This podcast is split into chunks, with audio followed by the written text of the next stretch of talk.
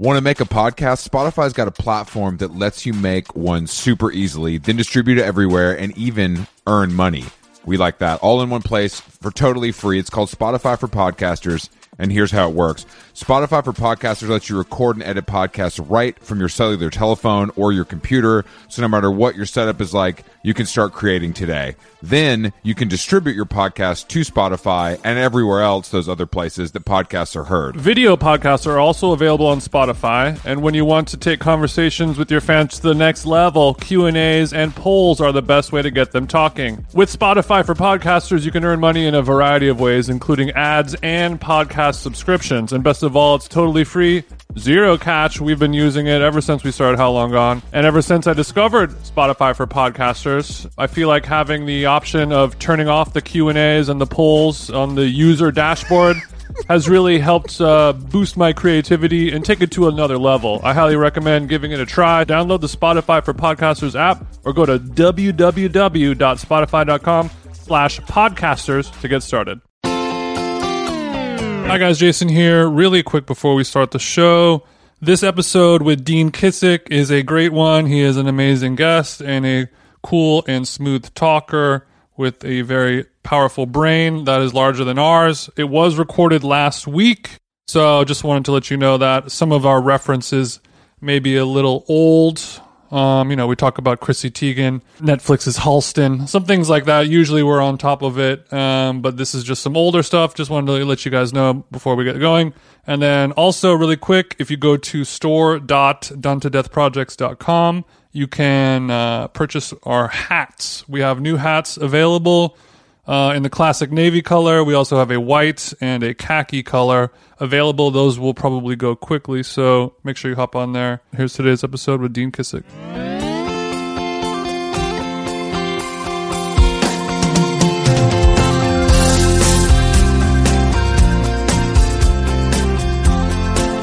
Hello, Chris Black. Today is Tuesday, the 18th, aka the 19th, and I'm here inside of my guest bedroom slash podcast studio, and Chris is also in here. Oh, very rare, baby. Chris Black is gracing Glendale with his presence once again. This time on a weekday, and there's no food involved, thank God.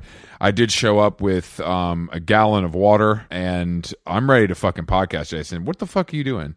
I got to put in my Care by Design Focus CBD drops. It's like um, it's like Adderall. Do you put it in your eye or just in your drink? I put it in my urethra. Okay. Uh, hold on. Do you remember when people used to say that they would put liquid acid in their eye? Was that something you heard in high school? Of course, of course. Do you believe that to be true? Or is that like the peanut butter on the dick dog story? Both of those are true, and I've seen both of them happen. You've not seen liquid acid. I believe the dog dick story more for you than the acid. I swear, both of those things have been a part of my life. wow, Orange County is twisted AF. I've never done acid in the eye, but I have watched a friend of mine get peanut butter licked off of his penis by a dog. It didn't last long, but it doesn't need to, you know?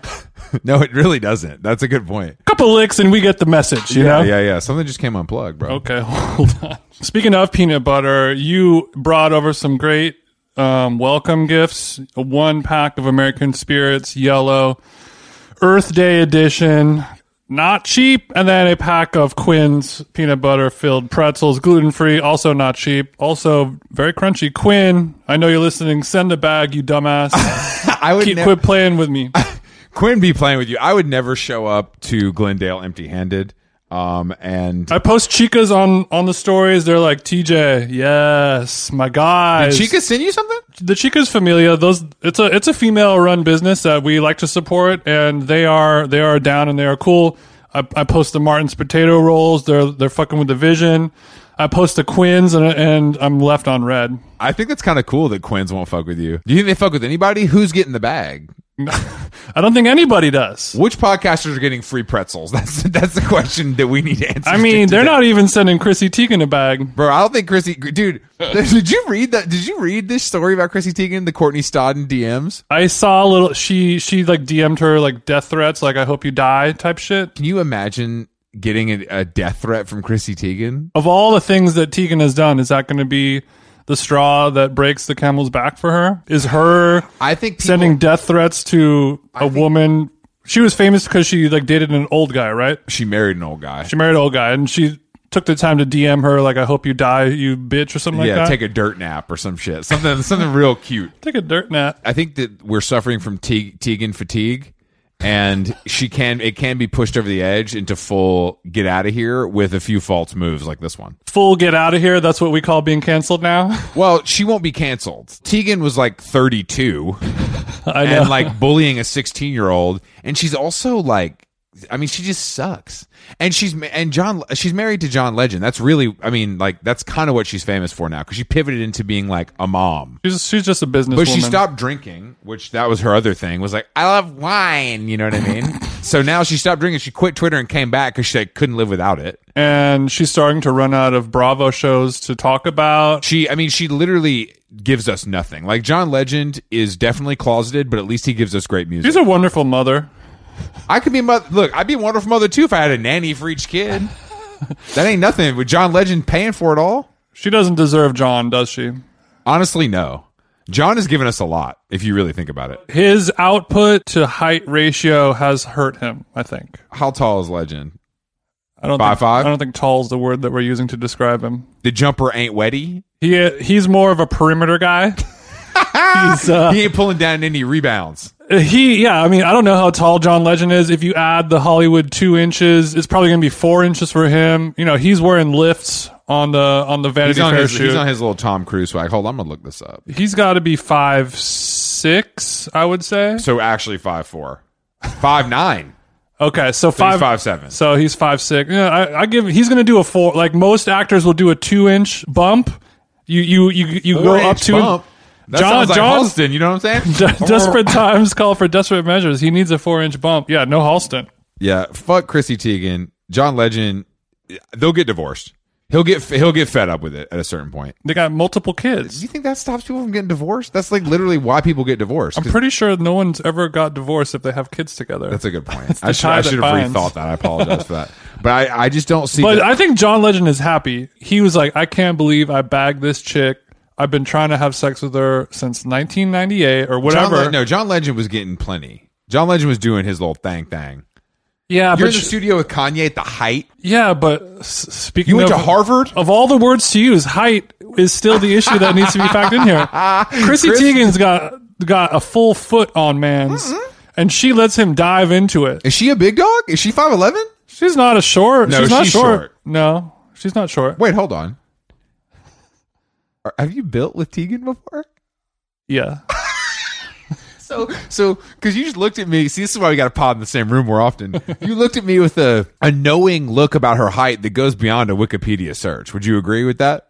that's right. It was the tail of the tape, face to face. You broke bread with Teigen I did. Yeah, at what hot eatery? it was a shitty restaurant in Orange County. what? I don't want to say, but it was one of those places that does like very wild preparations and like funky plating and like cra- you like w- popcorn, pork belly, slider but type isn't shit. she considered a foodie? Mm-hmm. This was before Felix was open, I guess. So this was when she was on a MTV food show with Eddie Huang. And they, it was like all these, and there, there's another judge on the show that was the chef from this restaurant. And they're like, yo, we're going down to go like do like a bro deal meal at this restaurant in Orange County. This was when I was talking and hanging out to, with Eddie We Huang. a need the lot. mayor of Orange County to come with us. We're not good down there unless Jason is there. and it was I, I had a blast. It was I had a lot of fun hanging out with Teigen, but um, but yeah, now we don't really talk. We and we never really spoke after that. Why would we? Did she follow you back? Yeah, Teigen still follows TJ. Does she? That's right. Should we get her on the pod? Break the silence. What do you mean no? If if if she agreed to do it, you wouldn't do that. I would do it. Yeah, sure. Then why'd you just say no? Because I'd rather not. We'd be putting up Joe Rogan numbers, and we won't have to talk about silencing the voice of the white straight man. uh, I would like to silence her voice as much as possible. if, if I'm if I'm being honest with you, I feel like most folks agree with you. So yeah, that's all. That's it. Chrissy Teigen's bad. Popcorn, shrimp, pork belly sliders Popcorn, bad. Pork belly. I love sliders though. Let's. I mean, I know you're a, you're a slider guy. You're not. When's the last time you ate a slider? I would never eat a slider. You've never had a slider in your entire life. No. Jesus. Well, because those are those are you know wagyu. Not all. The kind of places I'm going, the slider be wagyu. what? It, Not all Wagyu is slider, but also not all slider is Wagyu. And speaking of Wagyu, we were just talking to a friend of the show, Negnance, Chris Chang, Oh yeah. and we we're in the middle of setting up. It's been too long since we've been on our kind of TikTok restaurant tour. We hit Boa, we hit or you know all the all the spots, but uh, a new challenger has entered into the arena. I, I'm very excited about this development because so I have a problem. I don't know if this happens to you, where some of your texts only go to your computer and not your phone. yeah, it's usually the other way around. Well, the group chat with Chang is only go between you, me, and Chang only goes to my computer. Hmm. So when I open my computer, it's a fun surprise about Chang being like, "Let's go to Salt Bae's restaurant." Okay, that makes sense because when we were talking, I didn't even realize you were in that group chat because you were so silent. It makes sense now. But Salt Bae's restaurant just opened in Beverly Hills in the last few weeks, and it's time to do another corporate write off and turn up with some gold leaf tomahawk chops. I honestly, is there anything for me to eat there besides like mashed potatoes? they, got, they got salads. They'll have something called like the kitty, like the slutty kitty salad. it's the, all the menu items have awful names. I didn't know that. I don't know much about. It's going to be like the pimp greens or I something didn't. like that. I didn't know much about him. I, I don't know much about him, mercifully, but I, I'm under the impression that business is booming, He has. Like multiple restaurants. If you go to the the Salt Bae restaurant website, he has a restaurant in maybe like 30 cities all over the world, and it's all like basically whatever the the high spender big dog area. It's just it's like Scottsdale. con- no Las no no. Vegas. It's it's more it's like Arab Emirates, Saudi Oh, okay, Arabia, okay, okay. like it's a, it's an international yeah, op- yeah. operation. I think I think the bulk of their money is coming in from Russia. from Russia, Eastern Europe, Middle East, Middle East. places like that. Damn. So where is it? Beverly Hills. Yeah, somewhere in Beverly Hills. I don't know. Do you think a table is hard to come by though? Uh, I don't think it's going to be the toughest table in town. It ain't going to be no. GG's. I don't know a single person there, and I don't. I don't think it'll be that hard because like Eater came out with a story talking about it, and it was not favorable. It was just kind of like making well, fun of I don't it. think the person that goes to Salt Bae's restaurant is checking out the Eater review. Whoever's going to a Salt Bae restaurant has no idea what Eater or Yelp is. Yeah. they just they have Amex and uh, or they need to like launder some. yeah, Launder I gotta some gun spend this money. money. What's the what's the? I feel like it'll be good. I think I, I, I worry it'll be good. I worry that it'll be because number one on your list is still Boa of all the shit restaurants that we went to. Yeah, and I didn't even really like it, but it just But still, we have to rank it. It would be we would be stupid not to rank. And Yeah, I yeah. don't. My vote doesn't count because I'm not a, a foodie. What else was on? So there's Delilah, there was Boa, there was no. I mean, because we can't beat Nobu in Malibu. That was, That's a real restaurant. but that doesn't count. yeah, Uh, that's actually Sunset a real Tower restaurant. doesn't count. No, no, no. Sunset Tower doesn't count. Yeah, it needs to be like a katana. I would hit Katana anytime. Katana's got heat. I'll hit Katana anytime. No, no, no, no, No? Or what's your, what's the place that you went to? Catch. Like Catch that- was bro. Catch was. Fire! Okay, if if the if the biggest culinary mind in the in the building is rapper of the game, then that seems good. that does No. not seem Oh, good. okay. I'm sorry. That seemed bad. Well, speaking of biggest rappers in the game, we do have a great guest today. Dean, Dean Kissick, uh, a, a well, he's he's British but lives in lives in New York. Um, he is the editor of Spike, uh, an art magazine from Germany. Um, he has a great column called Downward Spiral. He's one of the the brighter guys that we've had on the podcast. He was on Red Scare, and his voice is so soothing. He should go on every podcast just for that reason. his voice sounded so good on Red Scare, so I can't wait to hear what his voice sounds like on a podcast that has actually good audio quality. We'll see I- what happens. Don't come for my queens. Their audio quality is not the point, Jason. I know, I know. No, I mean they're also my queens. The last episode I listened to was great. I was talking to him about it. The fact that their audio quality and editing is not It's charming. it is charming. So yeah, let's give Dean a call. Let's tap in with Big Deanie. Let's see how good he's sounding Let's on go. Zoom. How Long Gone is brought to you by Nutrafol. As you know, you know, hair thinning is quite complicated. Like your skin, hair is a reflection of your health. Uh-oh, and internal factors can impact the way your hair looks, feels, and most importantly grows. Nutrafol's whole body approach multi-targets underlying root causes like stress, hormone fluctuations, and nutrient gaps for visibly thicker, stronger hair. Go ahead, give it a tug. Nutrafol is the number one dermatologist recommended hair growth suppy with over 1 million people seeking thicker, stronger, faster growing hair with considerably less shedding. Thank God. Take the first step to visibly thicker, healthier hair for a limited time. Nutrafol is offering our listeners $10 off your first month's subscription and free shipping when you go to Nutrafol.com and enter the promo code How Long, all one word. Find out why over 4,500 healthcare professionals and stylists and professional stylists recommend Nutrafol for healthier hair. Nutrafol.com spelled N-U-T-R-A-F-O-L. I got RAF on the nut. dot com promo code How Long. That's Nutrafol.com promo code How Long. I'm sorry I'm late. I've just been uh, rushing rushing down from Union Square. Were you purchasing some some produce? What were you doing up there in Union Square? I was doing some writing in the park. Oh my God. I did go to Paragon Sports to buy a tennis permit and I went to pick up a load of tennis balls. How much is a load of balls, by the way? Well, not a load, a dozen. Okay, okay, that's a, that's a, that's a load. And in New York, that's a load. You need a tote bag for that. You know what I mean? That's like a whole thing. So riding in the park in Union Square it sounds like a very lovely activity. I'm I'm jealous of your day so far, Dean. How often do you write in the park? I haven't done it so much this year. I did a lot last year. Is this on laptop or are you doing pen to the pad? Yeah, just pen and pad. It's very nice. I, I highly recommend it to anyone. It's the first time I've been to Union Square for a while, and they've put up all these tables, almost like picnic areas everywhere. They've put up all these green parasols that they usually don't have, and little fold out tables and little fold out chairs. And they've got various seating areas all around the inside and the mm-hmm. outside of the park. Very nice. It's like an, an Italian plaza square. yeah, exactly. Because when I think of Union Square, I'm thinking about like you know a free hug guy, you know, with the sign. Maybe some, maybe some farmers market, maybe uh, some chess players. Those are kind of the iconic, you know, Union Square things that I think of. But I go there to check out the I check out the urban street dancing, and then they also have a Nordstrom's rack over there, and I will browse the the XL section.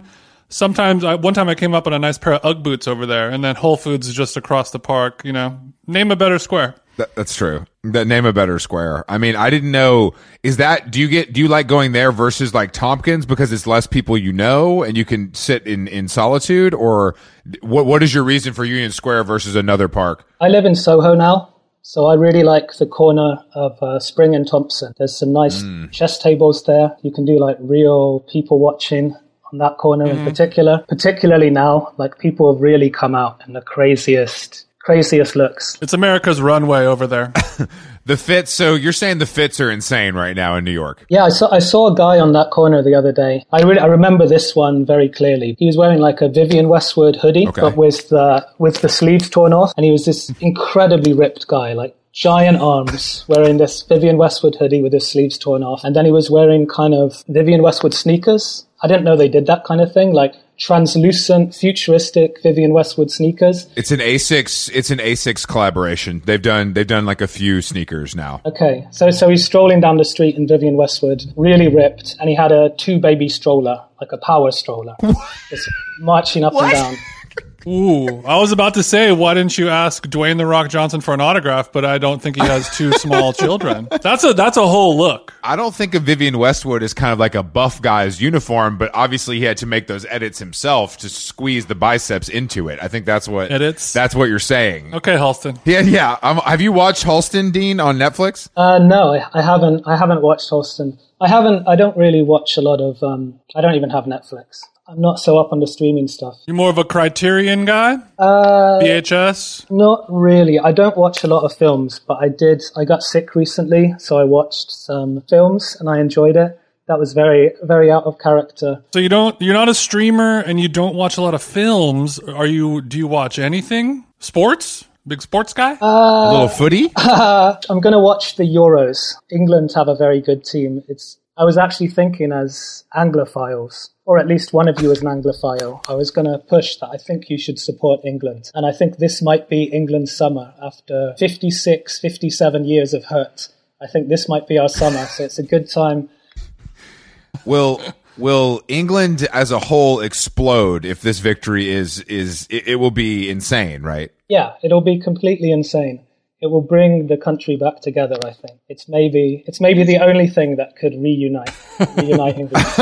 The only thing that can bring you guys together is a shared hatred of your surrounding countries that you would have to defeat in these in the Euros. Yeah, Have you gotten a scene report from London now that the pubs are open? Have you talked to some friends to give us a little? Because it looks pretty good on Instagram, but I need an on the ground report. I haven't spoken to anyone since it reopened. It seemed it seemed pretty pretty grim there, but I'm sure it's great now. Can you hypothesize what you think it might be like? London is very nice in summer. There's few things nicer anyway than a kind of English pub garden, drinking in the sunshine. I used to live in London a long time. I do miss it in a way. I can hear I can hear the Verve playing in my fucking AirPods right now, Dean. You really situated me. If England do well, in particular, like if England do well in the Euros this summer and all the pubs are reopen and everyone's hanging out outside, COVID will come back. That's what you think? no, no, no, no. it'll be it'll be euphoric. I need that for England. I mean, I I am desperate to visit. I have been told that a friend that there's a Marylebone apartment waiting for me whenever I'm able to cross. Does that feel like the right neighborhood for me, or do you think I should be exploring other options? I think Marylebone is pretty much the nicest part of town. I think to live, if you're going to live for a long time, it's got a lot of um, really nice high-end cookware stores. I used to walk up and down Marylebone High Street sometimes, and I just stand outside these just really expensive cookware stores and just gaze through at these hanging pots and pans and kitchen, kitchen appliances and kind of imagine. Just waiting for that copper set to go on sale one day. I get it. I like the idea that that neighborhood can support more than one high-end cookware store. That that means it is the place for me, even though I don't cook. Yeah, it's a real, real foodie part of town. Dean, are you chefing it up in the kitchen? No, no, I'm not at all. I'm not at all. I just like the lifestyle it suggests. So what what lifestyle do you think high end cookware suggests exactly?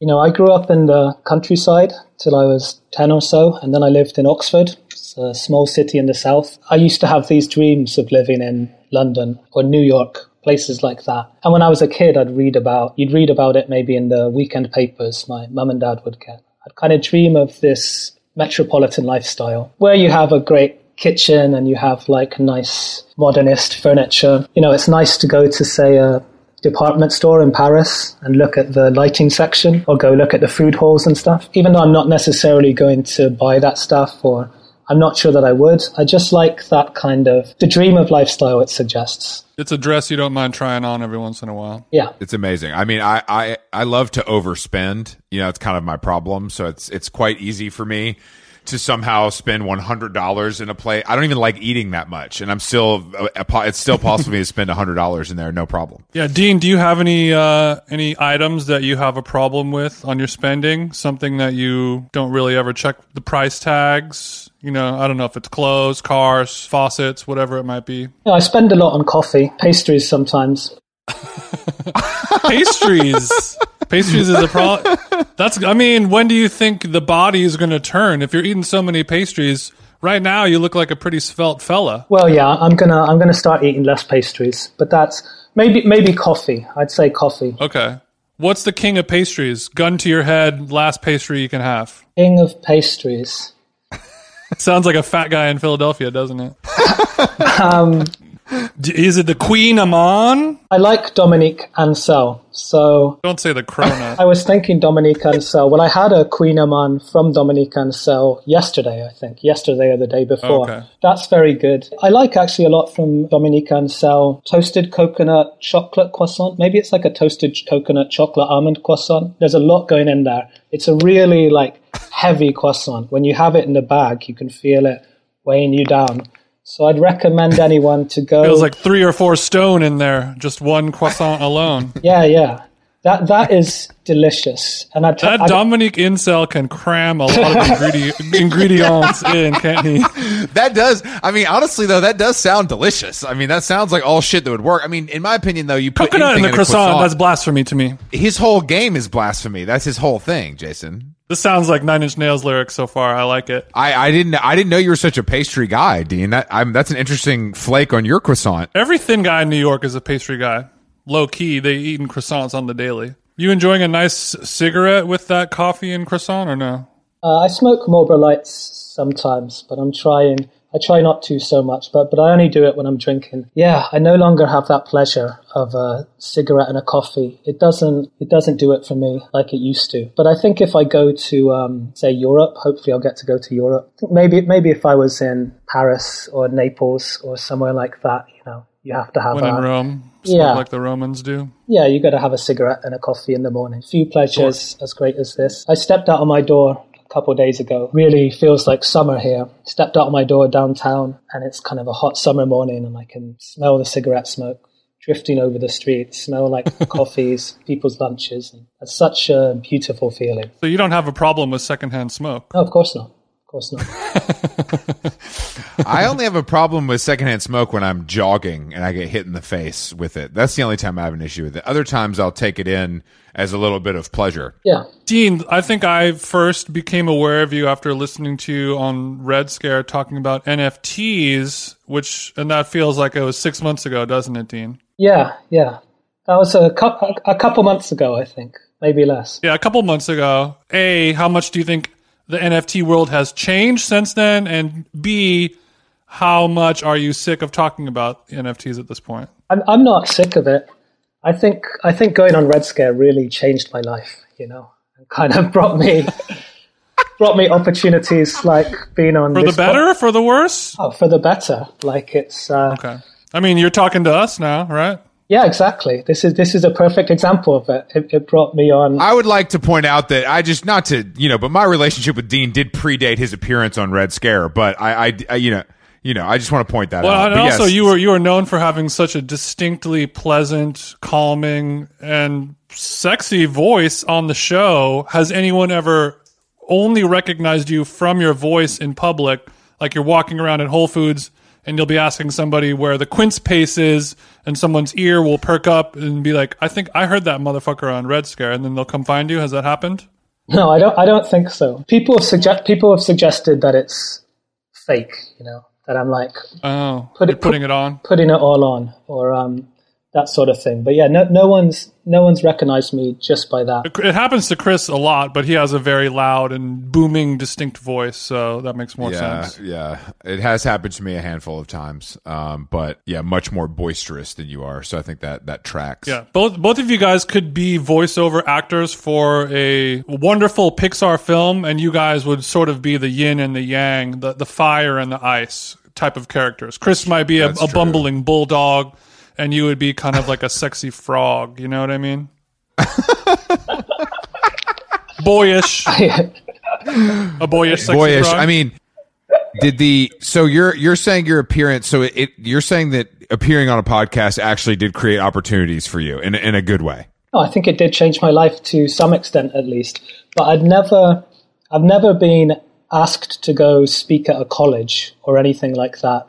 Never been asked to teach or go do a guest talk or conversation, anything like that. And I really have had a big chip on my shoulder about it. Actually, like it's something that really annoys me and I find quite quite offensive. And then um, since uh, since going on Red Scare, I got to go do like a Zoom conversation with NYU, and I got to also do a kind of talk conversation with the Royal College of Art, which was my old college out in Wow. out in West London. So I feel very vindicated. We've heard you on Red Scare. Yeah. We must have you at once. we heard you discussing retards on, on Patreon. Well, yeah, it, it Yeah, they didn't pay for the Patreon episode. They only heard they only heard the the free one. Yeah, it turns out that's what that's what gets you ahead. I quite enjoyed it actually. When I was doing this, well, NYU thing in particular, I was talking to a class of students and it's online and they were all mostly in their respective homes, I think. Most of them were outside of New York, so they were in parents' homes or whatever. And a lot of these They're all in Martha's Vineyard. they all looked really cold. I don't know why. They kind of, they, it, it was it was like a warm day, and as the longer I was talking, people were like just wrapping themselves in more and more layers of blankets, and they, they looked really cold and unhappy. But for the for the for the most part, they just looked really disaffected, really disinterested and disaffected by the whole thing. And it really reminded me. Well, I mean, you. It sounds like you fucked up their ski trip. I don't know, yeah, exactly. but I found it, you know, I found it quite like exciting. It, rem- it reminded me of like when I was that like young disaffected student, and it's very like it's a, it's an exciting kind of place to be in a way. I can relate. No, no, I mean, I was very disinterested as a studio student too, and and I think it's hard to be doing um, you know online learning. As I was rushing down from Union Square to come here. I kind of cut through Washington Square Park on my city bike about half an hour ago, and it's like NYU graduation day there. I guess so. There's people in like purple gowns. Yeah, no, no. Unfortunately, you know, Hillary Clinton's not giving the commencement speech at Yankee Stadium this year, but you know, you still get to graduate, and your parents only spent you know, roughly two hundred thousand. You know, mm-hmm. so it's it's pretty. I mean, it seems pretty good to me. The deal seems pretty good. Yeah, And that's why Dean was late for this episode. He he saw the ceremony and he had to pull the city bike over and, and buy flowers and stuff to kind of give them out to the kids. It's part of his, yeah, his yeah. sexy frog persona that he Yeah, continues to perpetuate. when Dean and I met up a couple weeks ago in New York for a, for a chat, I think we were we were talking specifically about how this might be the worst time in culture that we've ever lived through. And I, Dean, you just made you made some very good points, and I, I agreed with you for the most part. But I would love for you to like expand on that theory a little bit. That we're living in the ugliest time culturally, aesthetically that we've ever lived in before. Name five cultures right now, off top. Just to see what you're rocking with. like I know the most about art. Art feels very exhausted and feels like there's a lack of new ideas, and you can feel something similar going on in music. It's something I've heard you guys talk about before, like maybe say with the dominant genres of rap have become very formulaic, very kind of cyclical, and perhaps we're kind of in a, an interregnum while we're, we're waiting for the new, the new genre of rap or the new kind of art to come through. Something I think that's like a perfect example of the phenomenon. There was a video that went viral. I particularly saw it through like a Willy Staley tweet, but there were uh, various versions of it where there's TikTok dancer, who's it, Addison Rae? Is that her name? I think. It- Yes, it's- yes, yes. One of the largest names on TikTok. it's, yes. it's Addison Rae, who I think is the second most popular person on TikTok, and she's dancing on the um, Tonight Show, I guess, with a, with a presenter behind her, like with the names of different songs on big pieces of paper, and, and she's kind of performing these different songs to like the the song titles he's holding up, and it all just seems so like robotic and joyless. It's this completely inhuman, joyless form of entertainment. And, and you could talk about this in different different forms as well. Perhaps like Marvel Cinematic Universe dominating cinema would be an example of this. Perhaps Yeah. like forms of streaming television, although I don't really watch the stuff, so I'm not qualified to say. Emily in Paris, Fast and Furious, Yeah. Addison Rae, they're all lumped into the same category. Yeah, yeah, yeah. Although I did, I did like Emily in Paris, although I wasn't really My man. But I like Paris.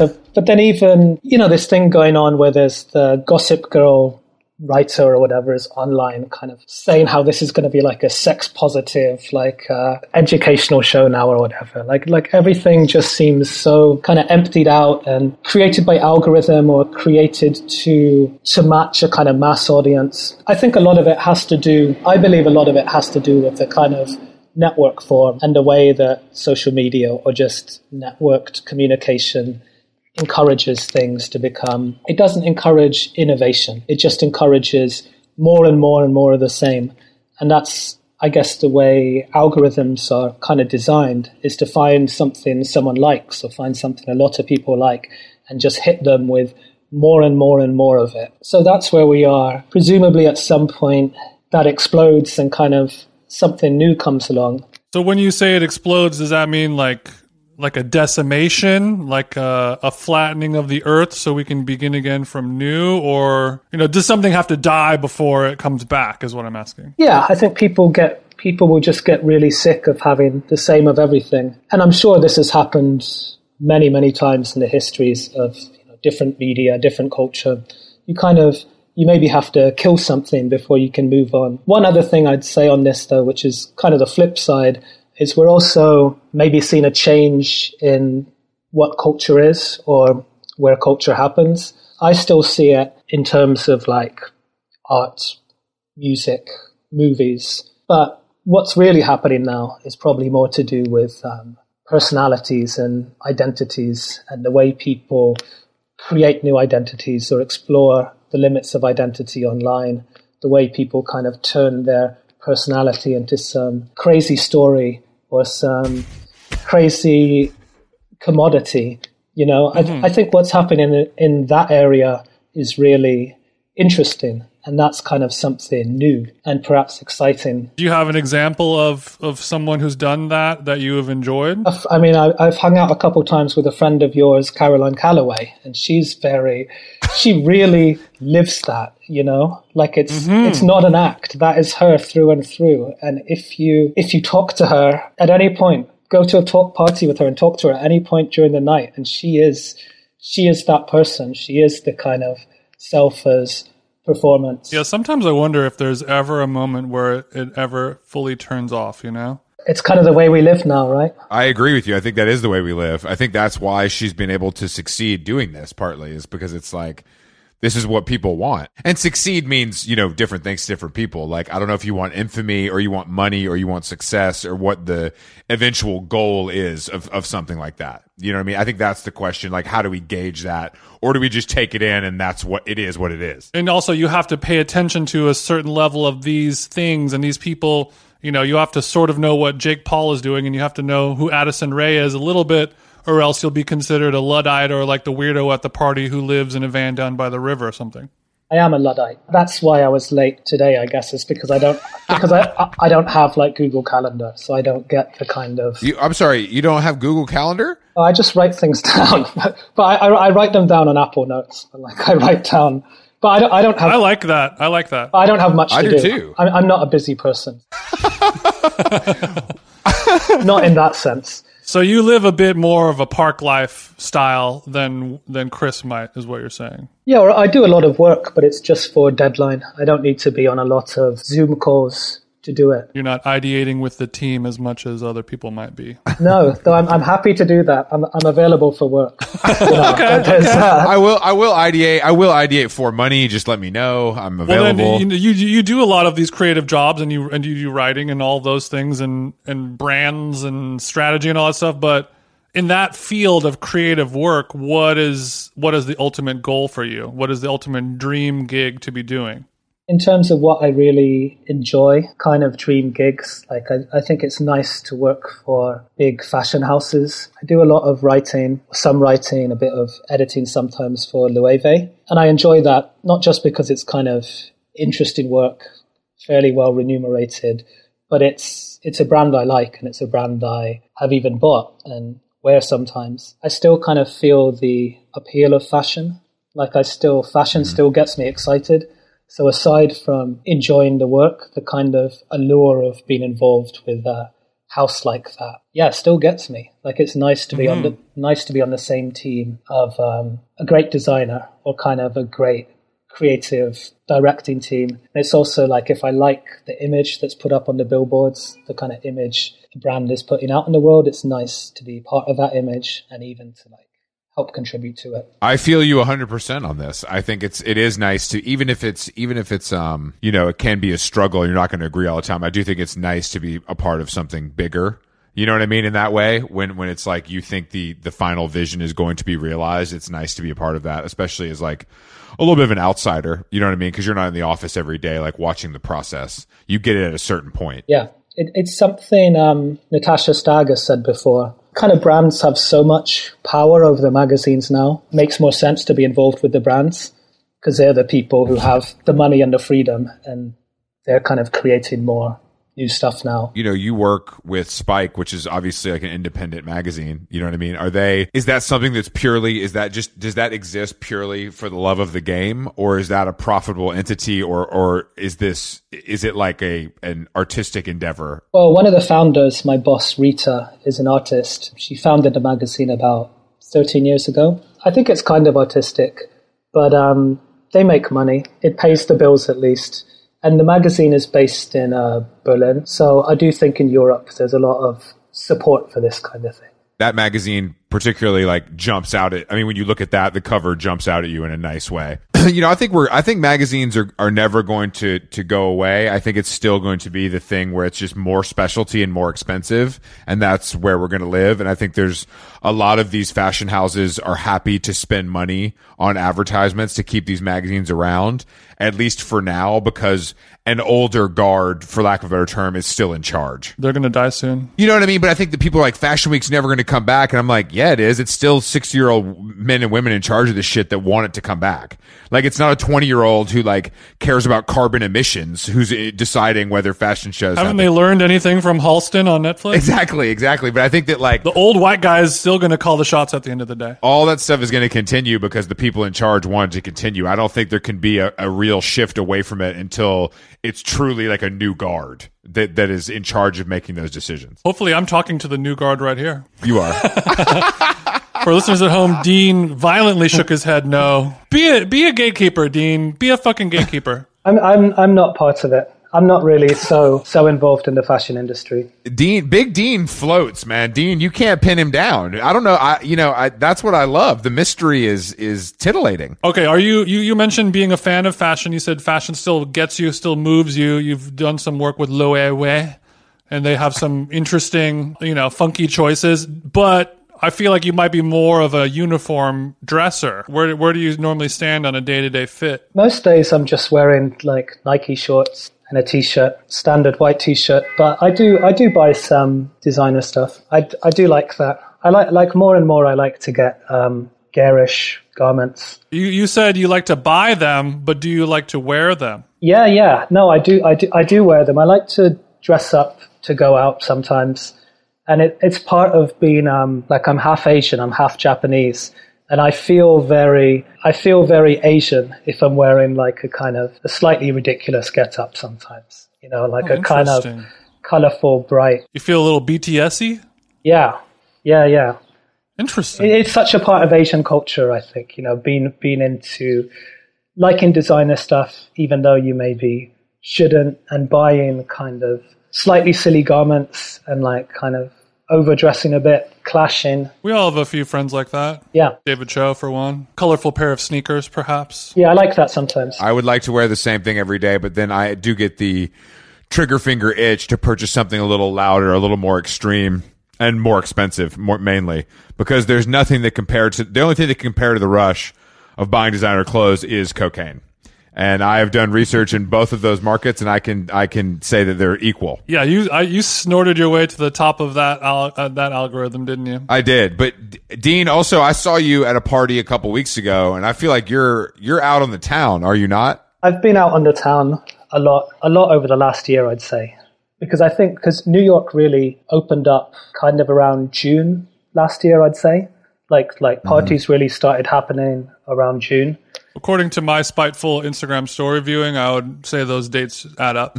Yeah, Track. early mid June. So that was a long time ago, It was a long time ago, so a I, year ago almost. I I would go to things, and I'll go to things if I'm invited. Dean will go to the opening of an envelope, huh? I'll go. I'll go to. Uh, I'll go to like an indoors party during a global pandemic. I'd say, and, and I might. And, I, and I'm Does anybody know any good indoor parties tonight? sometimes like you'd get invited to a party on a rooftop in fall, and I'd like text text the host and be like, you know, are we really going to be on a rooftop though? Because I want to.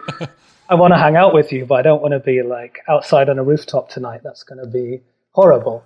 And I'd always say, you know, it's okay. They say, well, you know, the, the the apartment's downstairs. Like we can, we we can work it out. We'll see. We'll see where everything flows. I'm, I'm not going to wear my good trousers if I'll be sitting uh, crisscross on some tar stained cement rooftop thing, you know? Yeah. Um, so, so you've if you've been going to parties for the last year almost, then you haven't really experienced the kind of reacclimation fatigue that seems to be going on with other people in the world right now, of like going from zero to sixty overnight. No, I'm trying to go back to zero. You know, I'm I'm I- I'm trying to get my life together. You went to the world and you said, "I'd rather not." Yeah. Are you are you but are you turning up? Are you drinking that much or are you just out late? Yeah, I, I've been I've been drinking too much. I think like doing doing too much coke sometimes, smoking smoking too many cigarettes, like mm-hmm. all all these things. I have like Very cool. And I, and I think people no, it's not cool though. It's not cool. I need to. I, I wanna I wanna pull myself together because it's Okay. it's so nice now. Like I want to wake up in the morning, enjoy the day. You know, go out and enjoy these beautiful summer days. Your new life begins today. You thought it was Red Scare, but no, no, no. Red Scare got your profile raised, and we're gonna get your your mind, body, and soul raised. I do feel like my new life began today. I was I was already I was already thinking that. I kind of I, I, I weighed myself. I weighed myself this morning, and I thought, okay, this is this is the most I'm going to weigh. Like, oh yeah, like this needs to be the, the peak, and now we're going to get back in shape. If you don't mind me asking, are you a single man? Are you in a relationship? Because that can affect your your drug intake, your food intake, and your social intake. Yeah, I'm a I'm a single man, and I think now is a good time to be single. I think this summer will be a good time to be single, but I also think, yeah, I shouldn't Go off. I shouldn't be a single man forever. This is something else I've been thinking about. Is Dean ready to settle down? Got five more years. Yeah, maybe. I have actually thought that before, actually. Your equivalent of like a woman deciding at what age they're going to have their baby. You're like, all right, what time am I going to stop fucking strangers? You know? No, I don't. I'm not. I'm not like fucking around like that. But by like by settling down, I mean more. If I really wanted to get married or really wanted to have kids, that's something I would have to think about in the next five years, say. Although it's easy to keep on keep on putting these things off. Live in New York City, Dean. It's a it's a it's a playground. It's a it's it's really you know there are no rules there. You can be whoever you want to be for as long as you want, which is dangerous. I like that about New York. I think it's very different from London in that sense. Is there a pressure to is there a pressure to like do that stuff younger in London? A lot of people are coupled up, I think, but I haven't lived there for a decade, so I might be wrong about that. But I think it's more the sense of what you were saying about you can just be whatever you want, you know? You can be anything you mm-hmm. want. I think this comes back a bit to what I was saying earlier about the performance of personality, identity. Like, I think those possibilities are more open than they ever bef- were before. Or that's how I see this moment. I think the boundaries of what a kind of a human can be, a person can be, just seem to be getting more and more wild each passing week. Do you have any ideas on how you might be reimagining yourself? I'm not really one of the people I'm talking about. Well, when you moved here from London 10 years ago, did you change yourself? Did you reimagine yourself as a, a different person in New York? Yeah, it changed my life. It's it's changed who I am for the better, I think. And my, my friends will say I've changed a lot. But um, I moved to Los Angeles first, and that's what really, yeah. Yeah, put it up for Cali one time. He watched a full season of the OC, got on a plane, and was like, "Where are these guys in Rooney? I need to find these guys." I did like the OC, and I lived like I lived in Koreatown, kind of by MacArthur Park, so I lived more mm-hmm. closer to downtown. But there were a few times I drove down to Newport Beach or places like that, and kind of walked along the boardwalk and got felt like I was getting Did you go there because you have like a fetish for getting beat up by guys? you know, I found it quite. Uh, I d- I didn't have that experience. I found it really like idyllic. I was like, I was like, wow, this is really the American dream. Like, it's not, it's not my American dream, but I get it because I'm, I'm walking up and down this boardwalk and there's these beautiful houses and this perfect sunset and kind of there couldn't be a care in the world. Every day is Shaka 420. We're millionaires. And that's a huge difference from MacArthur Park, get in your car, drive 49 minutes, and you're in Orange County doing that walk. It couldn't be more night and day. yeah. Why did you come to LA first? You know, I've I've been asked this before, and I always say the same thing, but it's true. Nice piece of ass. I I, I, I thought. I had a little ting. I had a I had a ting in Torrance.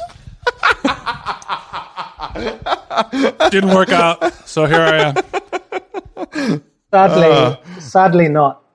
But I'd lived in London a long time, and I was burnt out. And I thought that I thought New York would be quite like London, and LA would be really different. I've come to realize that New York and London are just completely different cities, but LA is like another step of difference. Like the lifestyle there is so. There's many different lifestyles available there, but the lifestyle there in general is so different from London. So how long did you last in LA before you're like, I gotta get the fuck out of here? I was there for three years, although I'd go I'd go back to London two months a year to work, Laundry and stuff. make money, but like to Mm-hmm. go, just to go go work for Condé Nast in um, What what what parts of Cali did you pick up and incorporate into your life? Do you have a taste for bomb ass carne asada now, or Yeah, I did. I did like the food trucks, the the taco trucks. I'd never had that kind of Mexican back home. I'd only really had like Taco Bell, like Tex-Mex. I'd never had like real Mexican. It was actually really good for me. Like it was really, it was good to kind of calm down, slow down a bit, and enjoy life. I think it kind of reintroduced me to the beauty of the natural world, the beauty of a of a sunset or a jacaranda tree or a hummingbird. I was also living with like different people, but I lived with a couple different girls who were very deep into kind of LA wellness. One of them, my friend Anna, she she was actually working at Moon Juice, so she was like, Really in. yeah. So so I was I was introduced to that world, which I was skeptical of, but it's still like I've kind of onboarded some of it. The like healthy living, smoothies, that sort of thing. are you still skeptical about smoothie culture? Because I'm, you know, I'd be drinking smoothies every day, Dean. It was it was more no, it, it was more like the extremes. Ashwagandha powder, Reiki, sex dust, healing Yeah, mushroom fungus. Yeah, or like or like the stuff the stuff that came with it. Like my friend who was working at Moon Juice, she said, you know, at first the kind of staff meetings are pretty reasonable, but then over time they start saying like, oh, you know, you should you should never cut your hair. Like, you know, things get like they start like amping. They start telling you how many children you're allowed to have. Yeah, and I'd have she started. You know, there'd always be like there'd always be some kind of YouTube healer or YouTube prophet would be like playing in our house twenty four seven. Like he'd constantly just be like, Oh Jesus! Did you know this person before you moved in? Well, or you did she transform before your eyes? no, I I knew her online. She was a friend of a friend, and then we lived together. This seems like a great miniseries forming. A young man coming over across the pond from London into the belly of the wellness beast, joining a cult. Yeah, Maybe you kiss somebody at the end.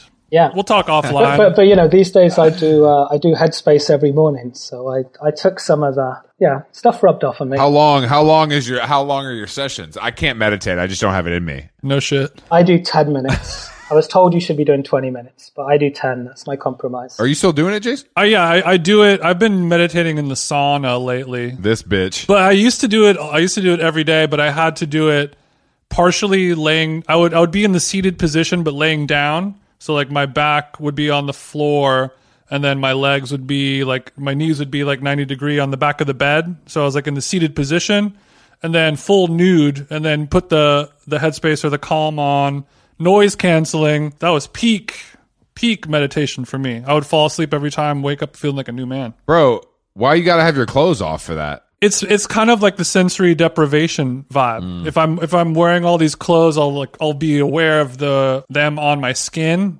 But if I'm naked, then it's just one step closer to nirvana. You know what I mean? Without these corporate threads all over my body. These tattered, these tattered rags that are just sent to the house, and you have to choose from them. I mean, that probably means that I need it the most, is what I would say. yeah, you need to be held down and slapped like a like a bad feral pig. I do. I really do. That's the only way we're gonna get you to calm down. I can't calm down. I can't not look at my phone. I mean, I feel like Dean. I feel like you have a good control over your screen time. Yeah, I'm I'm getting better.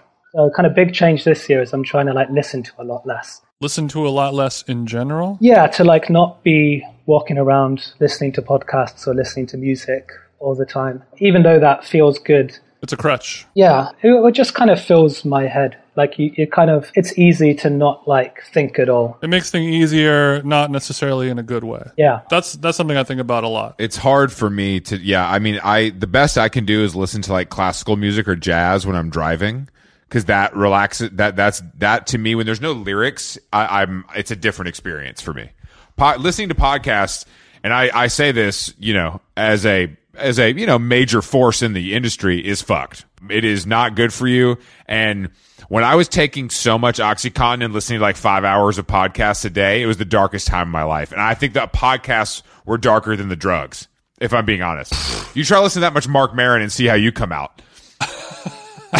I, I, how do you even five five hours of podcasts a day? I mean, I know you're a big Joe Budden guy, but It was just early. It was for me. It was it was a little bit of like a discovery phase of the genre itself. So you're like trying things and like you know deciding what you like, and you dip into this one, you dip out of that one. But like you know, if you have three or four that you like, it's pretty easy to listen to a lot of pop. You know, if you got especially that time, I probably had six or seven. You have some reply all was popping. Like there was a lot to listen to. if you really hate the voice inside of your own head, you could you could Yeah, yeah. Find no, a I mean honestly, that's that's what it is, and I we've talked about it, Jason. But I do think there's something to be said about like I don't know how healthy it is to hear people having conversations that you're not participating in all the time. I think it's a very strange thing when you look at it, you know, from from outside. What say you, Dean? Yeah, no, it's really good to have uh, have a clear head, especially if you're trying to get things done. I forget who said this, but some writer was saying like you should always you should always go to bed with a kind of question in your head, like a quandary, something, some problem you need to solve while you're sleeping. Maybe things get taken care of. If I'm working on stuff, I try to uh, walk around and think about it and not be listening to stuff and go to coffee shop or whatever, walk down to the beginning of my run or the gym and like think about this this stuff I want to work on, think about these problems I want to solve. I can do a good name drop here actually. A, a, a couple years ago, when I was living in East Village, I used to go to uh, Abraço every day.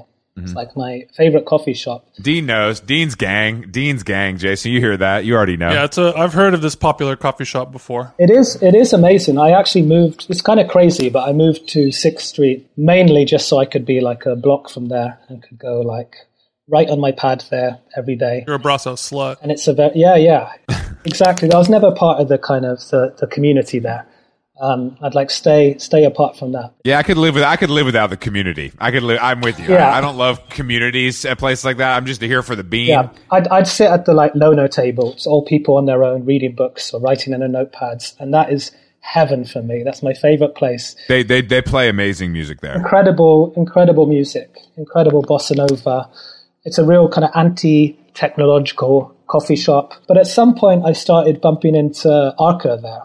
Arca was staying Okay. at this the standard for a week. R and B's Arca. So she would go there like every day, and she told me that she'd always go out for coffee without her phone. She'd say you should really like you should always try to go out every day without your phone, and it's just really changes your life. Like it's so good for you. Not lis- not listening to stuff is one step, but to just kind of be able to pop off for an hour and not even have it, not have that crutch is very kind of liberating. I would. I would literally have to schedule to do that on my phone to not do that with my phone. But Yeah. I can. I'm having daydreams and fascinations of what that must be like just to go to Whole Foods, go shopping, and drive home because you have to be so aware of the world. You you're not just relying on your map, on your your Waze map or your Google Maps to get home. You're engaged in the world. It's very different. I'll give it a shot. I'm just kidding. I'm not gonna fucking do that. You kidding me, Dean? I mean, You should do it. I wish. Unfortunately, no, I will do it. I will do it. Unfortunately, Jason could do it. Unfortunately, my work, I, I like can't do that. Like, I'm not that kind of. I don't know how that would. That would only serve me in my personal life, which you know, who cares? I don't get paid for that. Unable to unplug. Yeah, exactly. Unable to unplug. Um, Dean, That's bad. it was a pleasure. Thank you for joining us, King. That's great. I'm I'm a big fan of the show. It's been a real honor to be on it. Dean, you listen to this shit? I, I thought higher of you. You know, I've I, I've actually I've actually listened to every episode. No way. I, I quite often like stop if I don't like the guest, but I think ev- ev- every episode that's just you two, I've like listened to the whole Yeah, know, before the before we whole let you thing. before we let you go, Dean, before we let you go, why don't you just name some of those guests you didn't really like? That'd be great for us. We're looking, we're crowdsourcing feedback, so it'd be helpful if you if you had any, you know, just if anybody you didn't you just really didn't like, you know. really quick, last question. People have described our podcast. We just did a, a podcast yesterday where the guest was saying their manager was like, "Oh, do you want to do this podcast?" It's kind of like a bro podcast.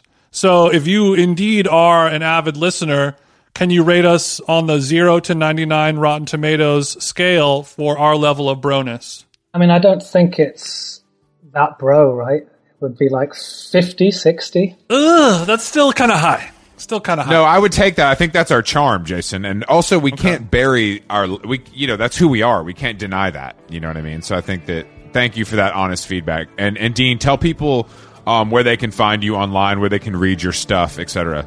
Uh, it's just my name is Dean Kissick, and those are my handles. I have a monthly column called The Downward Spiral. yeah, you guys have to check that out. It's quite good. Um, Dean's one of my favorite people to uh, new new favorite people to talk about. You know, just kind of the world at large with. I think he's got a very interesting interesting take on it, um, and It's knows how to beautiful mind. articulate it well.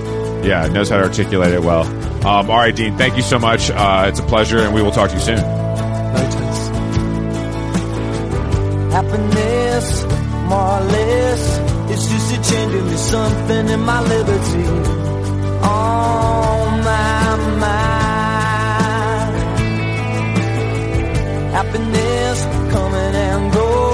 I watch you look up and watch my fever grow, and I know just where I am. But how many corners do I have to turn? How many times do I have to learn? All the love I have is in my mind. But I'm a lucky man.